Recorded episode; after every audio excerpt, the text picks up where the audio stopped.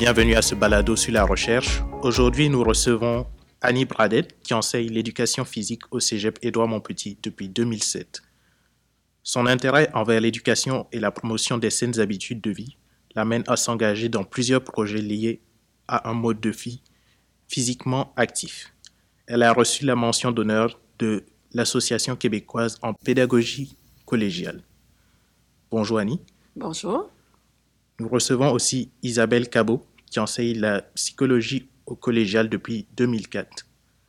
Elle a un intérêt pour la recherche sur la motivation des étudiants. Bonjour Isabelle. Bonjour. Elle a aussi reçu un prêt du ministre pour son implication. Nous avons aussi Juliette Constantin, qui va être notre troisième micro aujourd'hui et qui sera assez discrète. Bonjour. Et moi, je suis Kevin, votre animateur pour ce balado. On se retrouve pour parler de l'intérêt, levier de motivation au service de la persévérance. Un balado qui va parler de la recherche de Annie et Isabelle sur l'éducation physique. Premièrement, pouvez-nous nous mettre en contexte, nous dire d'où est partie cette recherche-là? C'est parti euh, des gymnases d'où j'enseigne. Alors, euh, il y a une, euh, il y a un, comment qu'on appelle ça, c'est euh, une des preuves authentiques d'évaluation qu'on appelle le programme d'activité physique que les étudiants ont à créer puis à, à expérimenter, donc à mettre en œuvre. Et pour monter leur programme d'activité physique, ils font un test cardiovasculaire. Alors, euh, c'était le même test imposé à tous, qu'on appelle le test navette. Et euh, le problème que je voyais, c'est que le test navette ne motivait pas nécessairement tout le monde, ça incluait pas tout le monde, ça laissait pas de choix aux, euh, en matière d'activité physique, donc euh, au niveau de, des, des choix ou de l'intérêt de l'étudiant. Puis ça créait un problème qui persistait parce que lors de la mise en œuvre de leur programme, ben il insistait sur l'inclusion du test, c'est-à-dire le moyen d'action qui était possiblement de la course là, dans ce, dans ce cas-là. Et si l'étudiant aimait pas la course, ben ils appliquaient pas vraiment leur programme, tu sais, ça les, leur, les rebutait au fait. Alors, euh, en voyant cette situation problématique-là, je me suis dit, ben il y a peut-être une solution. Oui. Puis, euh, cette solution-là, ben euh, c'était d'offrir un choix en matière de tests d'activité physique à l'étudiant pour, euh, pour pouvoir avoir la motivation de faire leur programme d'activité physique. D'accord. Et à ce moment-là, pourquoi vous avez décidé de travailler ensemble, Isabelle, avec Annie? Ah, ça, c'est majeur, Isabelle. Je vais répondre de, de mon côté parce qu'Isabelle, je l'ai vue euh, son champ d'expertise, sa motivation, puis elle est passionnée par le sujet. Alors, je l'avais vue dans une en, en, situation de congrès, là, une journée de formation, euh, de journée pédagogique, au fait, à Édouard-Montpetit.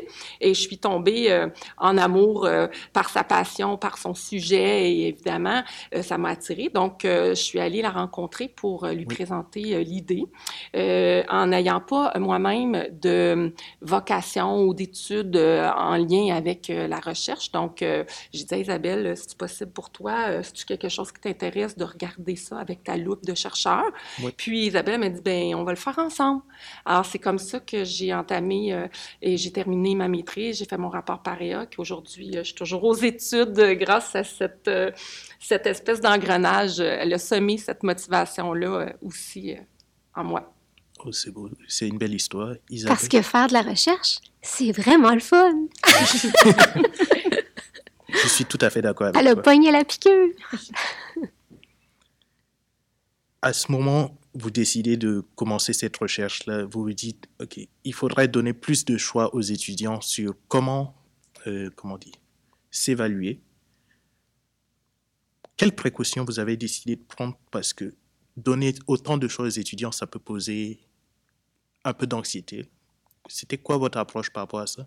Ben, c'est vrai que il y a, un, un, lien probable qu'on peut probablement trouver dans la littérature là, entre le fait de laisser des choix euh, aux étudiants ou à qui que ce soit, puis euh, l'anxiété qui peut émerger si la personne ne se sent pas compétente vis-à-vis -vis les choix qu'on lui propose.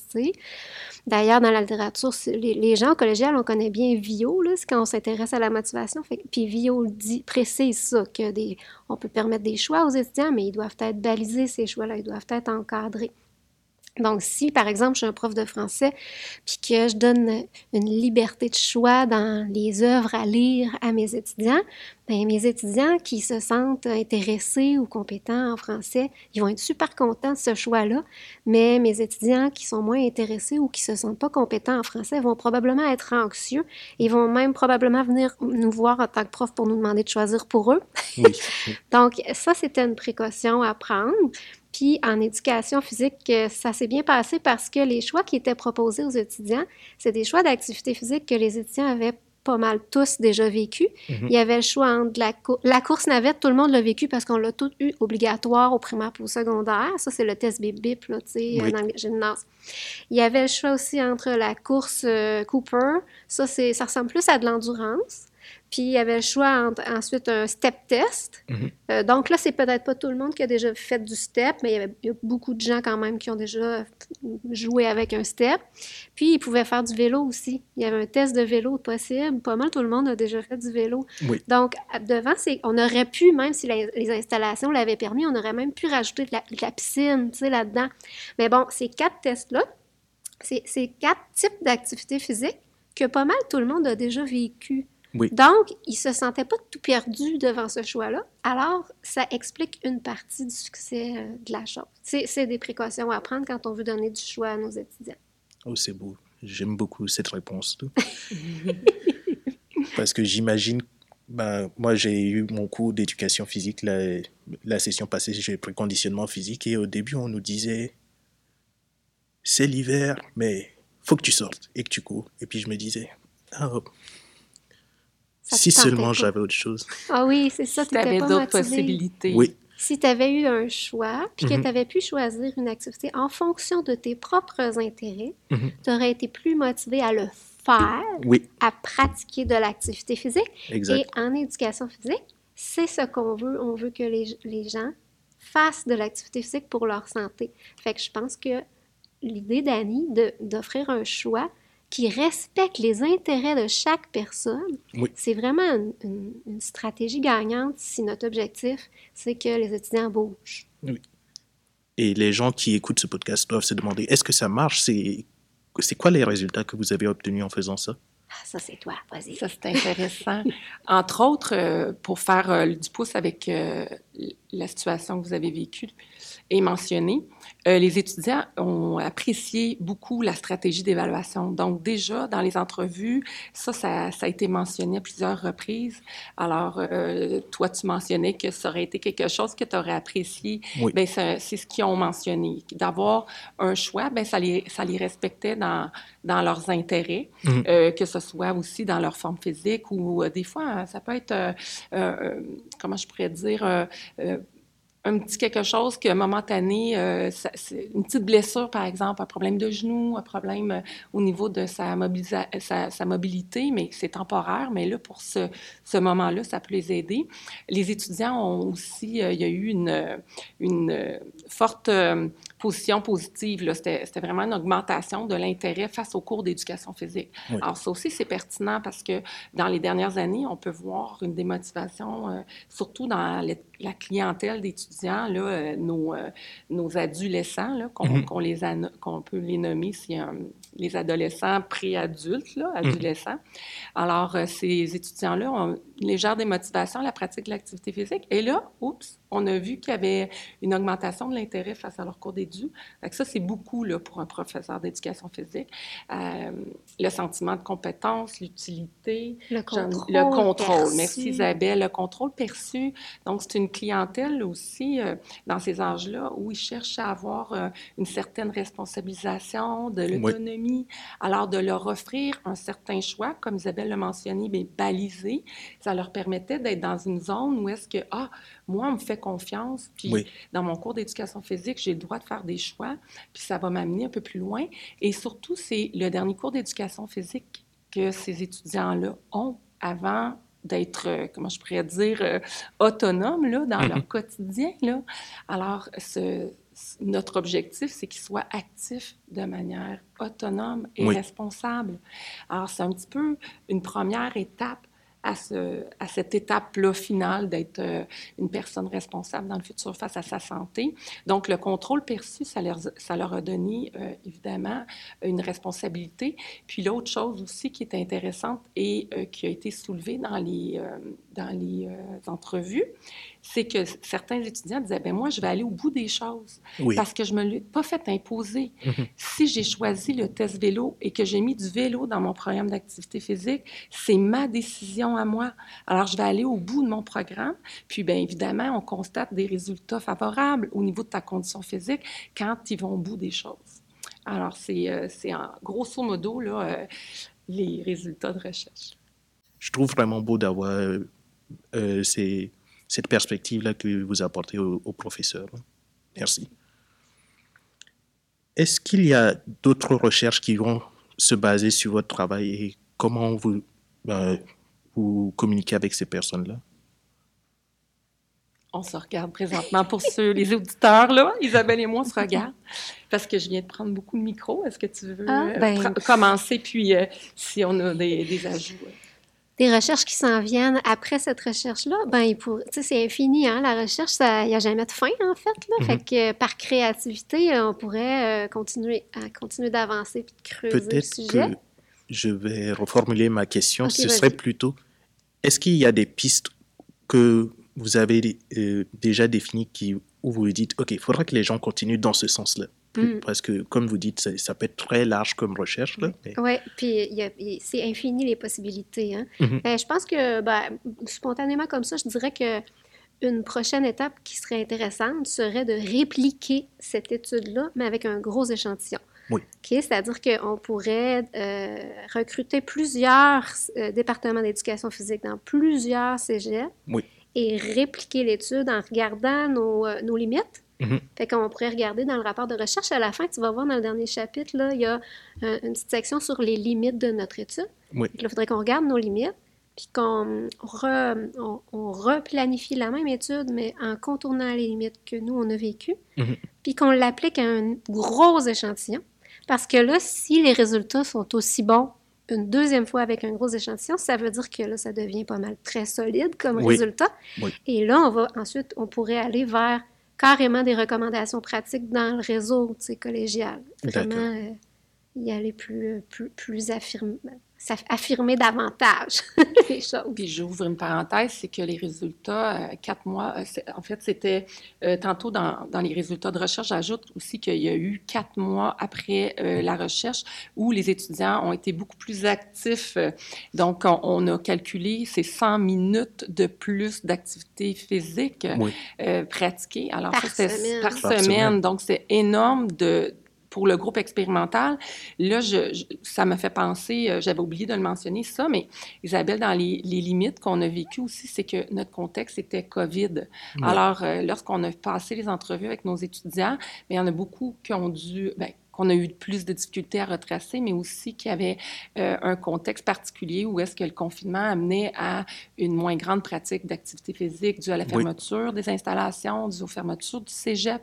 Alors ça, ça, serait peut-être aussi quelque chose dans...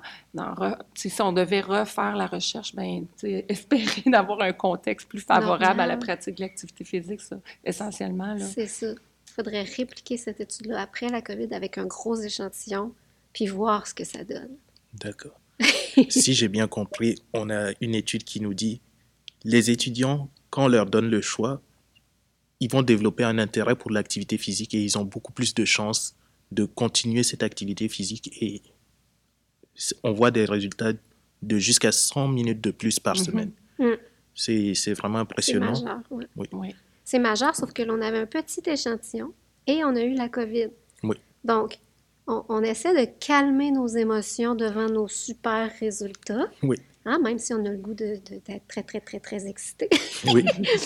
Puis on se dit, ah, là, ces résultats-là, ils viennent légitimiser mm-hmm. de répliquer cette étude-là à grande échelle pour voir si on va obtenir des résultats similaires. Parce que sérieux, quand, une, quand des résultats de recherche sont, sont répliqués et sont, et, sont confirmés à travers les études, ça devient euh, des, euh, comment on dit ça, quand on peut s'y fier, c'est fiable, c'est... Oui. Puis ensuite, on peut aller vers des recommandations. Puis c'est important, là, on est en éducation physique, on parle de santé publique, tu sais. Oui. C'est important. Mhm. En tout cas, moi, ça a changé beaucoup mes habitudes de prendre le cours d'éducation physique au collège. Là, je me suis dit, OK, si je peux changer ça là, et ça change tout. Je suis dans les meilleures conditions pour atteindre mon plein potentiel. Oui, puis c'est ta dernière chance. Ouais. Parce qu'après ce- le troisième cours d'éducation physique au collégial, c'est terminé. Il n'y a plus de cours d'éducation physique obligatoire dans tout le cheminement scolaire du Québec. Fait que à ça, fait. c'est très important, euh, ces résultats-là là, qu'on Mhm. qu'on a eus. Merci encore pour la recherche. La question que j'allais vous poser, c'est c'est quoi, qu'est-ce que ça représente pour vous d'être à la fois professeur et chercheur? On veut en savoir un peu plus sur vous. C'est c'est vraiment un amalgame de pratiques. On continue nos cours, on a une réalité avec nos étudiants. Puis d'un autre côté, ben il y a en parallèle euh, l'espèce de, de recherche euh, aussi là, à monter de l'avant. Quand on a une, euh, une subvention, ben, on a un petit peu de libération là, pour nous permettre de, par la suite d'écrire le rapport. D'accord. Il y a beaucoup de rencontres aussi, là, tu sais, des brainstorms euh, avec Isabelle. Ben, On, on a fait beaucoup de rencontres. Oui, euh, c'est le fun. ouais, pour, Pour faire moi, avancer euh, les idées. C'est quelque chose de complémentaire, la recherche puis l'enseignement. C'est un pour moi, personnellement, un Mhm. va pas sans l'autre parce que, hum, tu sais, euh, la, la recherche, le fait que je fasse beaucoup de recherche, ça, ça a transformé mon enseignement. Oui. Ça, ça fait que j'enseigne plus pareil, puis j'explicite ça beaucoup à mes étudiants. Souvent, je, tu sais, je leur demande, euh, là, cette information-là qu'on vient de trouver dans notre livre, euh, Mhm. c'est comment ils ont fait pour arriver à cette information-là? On va aller voir si c'est fiable, OK? Parce que moi, ça me... Puis là, tu sais, j'essaie de stimuler leur sens critique par rapport aux informations qu'ils lisent, tu sais, euh, naïvement, des fois, candidement, tu sais. Puis euh, l'inverse est vrai aussi, c'est-à-dire que ma recherche euh, a vraim- vraiment besoin aussi de mon, côté enseignante parce que euh, ça, ça fait que ça m'aide à me tourner vers à, à- à planifier des projets de recherche plus pertinents. Parce que ce que je veux, c'est avoir un impact sur les étudiants qui ont besoin de quelque chose. Mhm. Fait que si je suis déconnectée du milieu d'enseignement, me semble, j'aurais peur, tu sais, que mes projets de recherche soient un peu moins concrètement pertinents, tu sais, pour les gens que je veux aider. Fait que le fait d'être toujours, euh, d'avoir un pied des deux côtés, fait que je me sens mieux des Mhm. deux côtés. Puis j'ai essayé, hein, juste la recherche. Présentement, je fais 100% de recherche cette session-ci. Et mes étudiants me manquent cruellement. Oui. My God! Et euh, j'ai aussi fait des sessions euh, juste d'enseignement. Et là, la recherche me manquait cruellement. Fait que vraiment, je- pour moi, c'est vraiment parfait Mhm. d'avoir Les les, deux. deux. pieds en même temps en Oui. enseignement puis en recherche. Puis, tu sais, c'est- le moteur de notre euh, motivation à nous aussi. Mhm. Tu sais, les étudiants, c'est notre inspiration. Si on fait ça à la base, enseigner, c'est parce qu'on aime nos étudiants, on aime les gens, la relation humaine, euh, l'activité physique, pour moi, tu sais, je veux qu'ils qu'ils- créer une société plus en santé, donc les, les amener à être plus actifs, clairement. Donc, euh, c'est la base de notre moteur, c'est l'inspiration, c'est nos étudiants. Alors, je trouve ça le fun qu'on puisse par la suite, tu sais, créer un projet de recherche, mais aussi après ça, l'appliquer puis de voir les retombées là, avec les étudiants. Oh, C'est très inspirant ce que vous dites. Et est-ce que, ben, c'est sûr que vous l'en- vous l'encouragez par votre exemple, mais pour vous, le fait de mêler, de mêler des disciplines dans cette recherche-là, quelle importance ça? Ben, moi, c'est pas mal ma vie, là, mélanger des disciplines parce que, tu sais, moi, j'enseigne la psychologie, mais, tu sais, mon champ de recherche, c'est la motivation. Mhm. Puis la motivation, c'est transversal. Fait que, tu sais, la motivation en éducation physique, la motivation en français, la motivation en maths, la motivation en sciences, la motivation, tu sais, je peux faire des études sur la motivation à apprendre n'importe quelle discipline. Mhm. Fait que, puis moi, ça, ça me passionne, là. J'ai, j'ai fait des études de- sur la motivation en français, en sciences, puis maintenant, je suis en éducation physique. Puis ça me nourrit tellement, ça me... Ah, ça, je trouve ça euh, vraiment, euh, tu sais, ça, ça, ça, ça amène, ça, c'est énergisant, c'est inspirant de mélanger les disciplines comme ça. Puis il y a beaucoup de choses qui sont transférables d'une discipline à l'autre qu'on auxquels on pense pas nécessairement. Puis moi, j'ai comme cette chance-là, étant donné que je peux me promener d'une discipline à l'autre. Ça m'arrive souvent de voir plein d'affaires qui sont transférables d'une discipline à l'autre, puis je trouve ça riche, là, tu sais, de mm-hmm. pouvoir mélanger les disciplines tellement riches. J'aimerais ça que tout le monde puisse vivre ça, là, ce mélange-là de, de, disciplines. Je rebondirais sur cette question-là en disant, pensez-vous que votre recherche pourrait s'appliquer à d'autres disciplines, donc d'autres cours de la formation générale? Ça pourrait être pertinent de d'avoir cette option-là de choix pour motiver en philosophie, en français, ben en oui, tantôt, tu sais, mm-hmm. je, donnais un exemple en français, là, avec des romans à lire, mais oui, c'est sûr que, tu sais, le prof, là, c'est l'expert disciplinaire. Il mm-hmm. est expert dans sa discipline. Lui, là, par créativité pédagogique, il est capable, il, faut prendre quelques minutes de réflexion ou aller prendre un petit café avec un collègue puis brainstormer, tu sais. Puis là, tu es capable, par créativité pédagogique, de trouver des endroits dans ta pratique de prof où tu peux offrir un choix aux étudiants. On ne peut pas offrir plein de choix partout dans toutes nos pratiques de prof, mais on peut trouver des endroits dans notre pratique où on peut offrir des choix à nos étudiants. Puis, comme tantôt, tu, soulignais là, que c'est important de faire attention tu sais, au sentiment de compétence, à l'anxiété. Bon, moi, je pense qu'un prof qui veut donner du choix à ses étudiants, il peut le faire, puis, il peut aussi euh, demeurer ouvert à la possibilité que certains étudiants ne sont pas confortables avec le choix, puis qu'ils viennent me voir, puis que c'est correct. Et il a, le prof peut choisir pour certains étudiants qui en ont besoin pour, pour euh, calmer l'anxiété. Mais oui, euh, donner des choix là, dans une pratique de prof, je suis certaine qu'on peut faire ça dans toutes les disciplines. ben merci. Je me dis, si je suis un étudiant en psychologie ou en éducation physique et j'ai envie de m'appliquer un peu plus dans ce domaine-là, de me rapprocher de la recherche, est-ce que vous avez des conseils pour moi? Ben, ben oui, tu peux aller voir. Il y a un service de la recherche au cégep. Mhm. Puis moi, je vais te trouver quelqu'un à qui tu peux parler si tu as le goût de faire de la recherche. Tu peux aussi carrément aller voir les chercheurs. Il y en a plein de chercheurs ici à Edouard-Montpetit, là, des mhm. chercheurs, il y en a plein. Tu peux aller voir des profs qui font de la recherche dans les domaines qui t'intéressent toi, puis leur, leur dire, moi, là, ça m'intéresse, la recherche, avez-vous besoin d'aide? Mm-hmm. Voulez-vous que j'ai goût de, de, participer? Cherchez-vous un étudiant pour travailler? Il y en a plein qui vont dire oui. Mm-hmm. Il y en a plein. si, si, la recherche vous intéresse en tant qu'étudiant, ah, il y a plein de possibilités ici à Edouard. Là. Ben, merci encore d'avoir partagé votre expérience avec nous. J'ai appris beaucoup de choses dans cette conversation. Merci d'avoir écouté ce balado. Si vous voulez accéder à l'étude complète, elle sera disponible sur le site euh, du Cégep Édouard Montpetit et je vous dis à bientôt.